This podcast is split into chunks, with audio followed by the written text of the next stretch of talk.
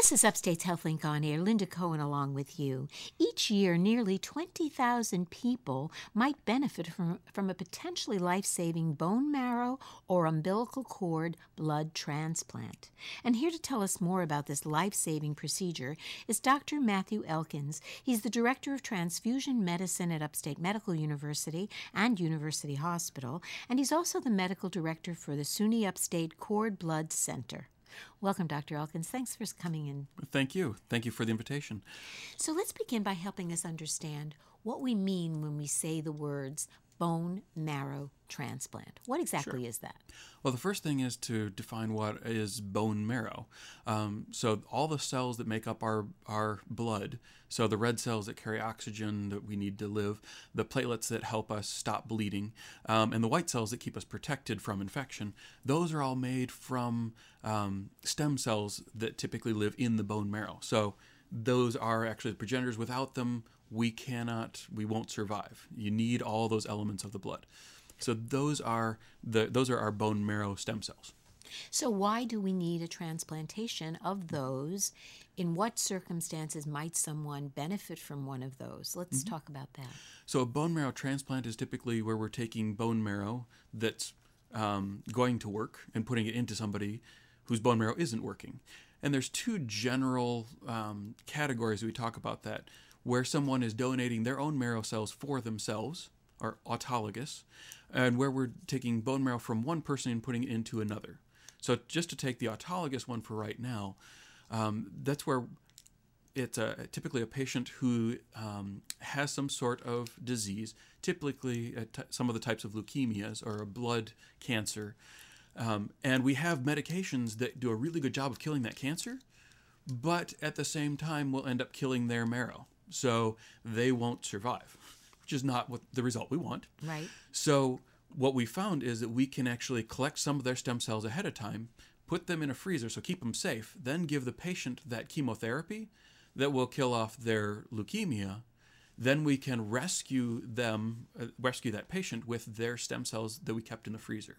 So it's we typically call that a rescue rather than tr- a true transplant. So in that case, that you're using the person's own blood cells, but they right. had a disease. Yes. Is it possible that the cells that you have rescued prior to treatment might carry that disease back to the person? It is possible, and that's why there is a limited subset of which diseases this can be used for. Um, the classic example is multiple myeloma, which is a disease of plasma cells that make antibodies. And those cells typically don't circulate, so they stay in the bone marrow. Now, we'll talk later about how you get those stem cells. But if we take them from the circulating cells, we typically won't get those plasma cells that are neoplastic, the, the cancerous cells. So you avoid the potential for right. reinfecting, so to speak. Yes. Using that term is not really accurate, but mm-hmm. re, reintroducing right. the disease back into that person. And we typically don't talk about that as being a cure, although some people never have recurrence, but they will have disease free time. Usually, the average is between five and seven years from the time of the autologous transplant.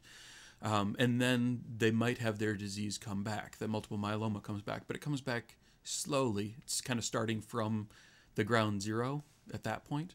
So it's a it's a very good um, option for people who for whom it's appropriate.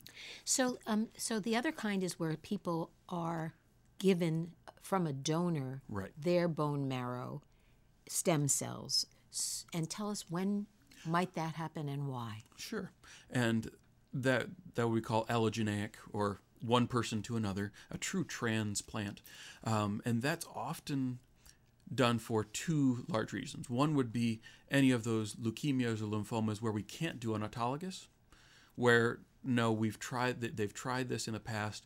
Auto transplants don't work because we will end up getting some of those cancerous cells. Or it's um, where the person's bone marrow doesn't work. So, for example, um, sickle cell disease, most people know about that. That's an inborn error of their bone marrow cells that they their hemoglobin they make doesn't work as well for them and there's lots of complications with that. The only true cure for that is actually giving them new bone marrow to make cells that don't have that defect. Um, and that's one example. There are other diseases, the bubble boy, so severe combined immunodeficiency or SCID, that's where someone's immune system doesn't work. They're genetically unable to make mature white cells, so they don't have any protection from bacteria and viruses, fungus, all the stuff that's outside that wants to kill us. Hence, have to live in a buzz in a bubble. Yes. Um, and for those patients, the only true cure right now is getting somebody else's marrow that will make functional immune cells. So that must be a complex process, though, to find a match. Right. I would think somewhat. Is it more complex or less than perhaps a kidney transplant, for example? It's it's very similar, and they you actually have two issues with bone marrow transplant, where if you're giving somebody a kidney, um, you have to worry about the immune system. So our immune system is designed to recognize things that aren't us, and it's presumed to be somebody invading, right? It's bacteria, it's it's uh, parasites, so it will attack that. So if we put in somebody else's kidney, we have the risk of rejection. So the immune system of the recipient recognizing that kidney as foreign and killing it. Um, when we ha- we're doing a bone marrow transplant, we have all those risks. So the recipient's immune system may recognize that graft as foreign and kill that marrow. Now you have someone who doesn't have a marrow at all, which is not good. We also have the risk that when that marrow, if that marrow doesn't get rejected, and it gets incorporated and starts making the, all the blood cells we expect, red cells and platelets. That's great. It will also be making white cells, but those white cells may recognize again that came from somebody else.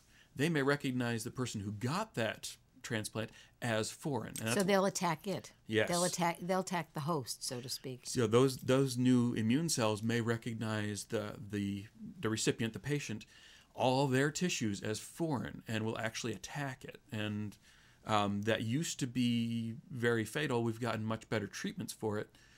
Still is fatal in about thirty percent, um, which is better than hundred, but. There's a lot of morbidity, so there's a lot of symptoms associated with that rejection, graft versus host. If you're just joining us, you're listening to Upstate's HealthLink on Air. I'm Linda Cohen along with Dr. Matthew Elkins. We're talking about bone marrow transplants. So, I guess the, the key here to understand is that a bone marrow transplant is really a stem cell transplant.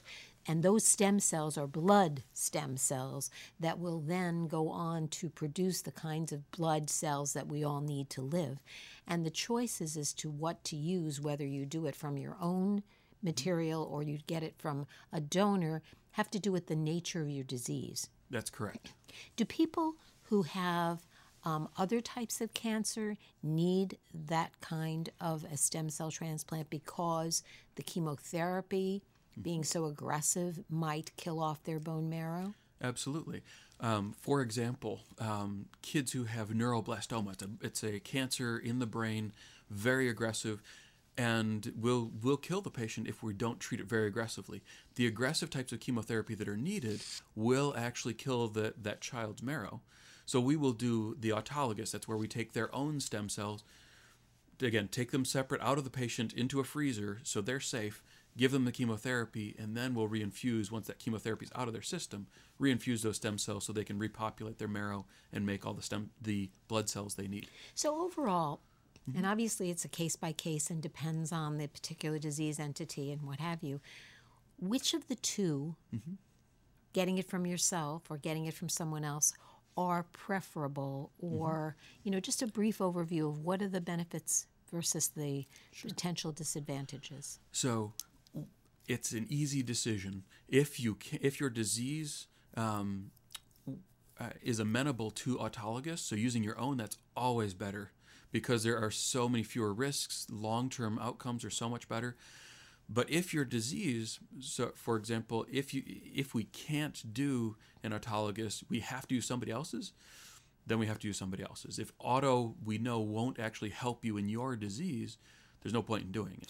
How are these? I mean, what are the sources of these mm-hmm. cells? I mean, that's, I think, I understand they come from several sources, the main one being the bone marrow itself, but you talk about harvesting peripheral blood cells. So, how does one do that? Sure. So there, there's three real ways to get these marrow stem cells for this bone marrow transplant we're talking about. Um, the old way of doing it, which is still done in about um, 10, 15 to 20 percent of cases nationwide, is to actually have the person anesthetized under general anesthetic and take a big needle and go into their marrow. Most commonly, we use the, the bones of the hip, of the pelvis, um, and take out some of that marrow. And that's what we call a marrow harvest.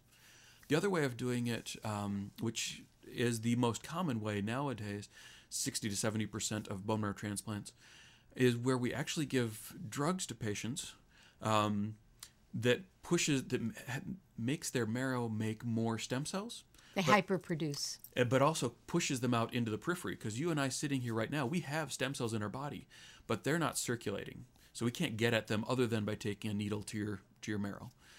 But if we give these drugs and get the stem cells out into the circulation, we can actually use a machine called an apheresis machine.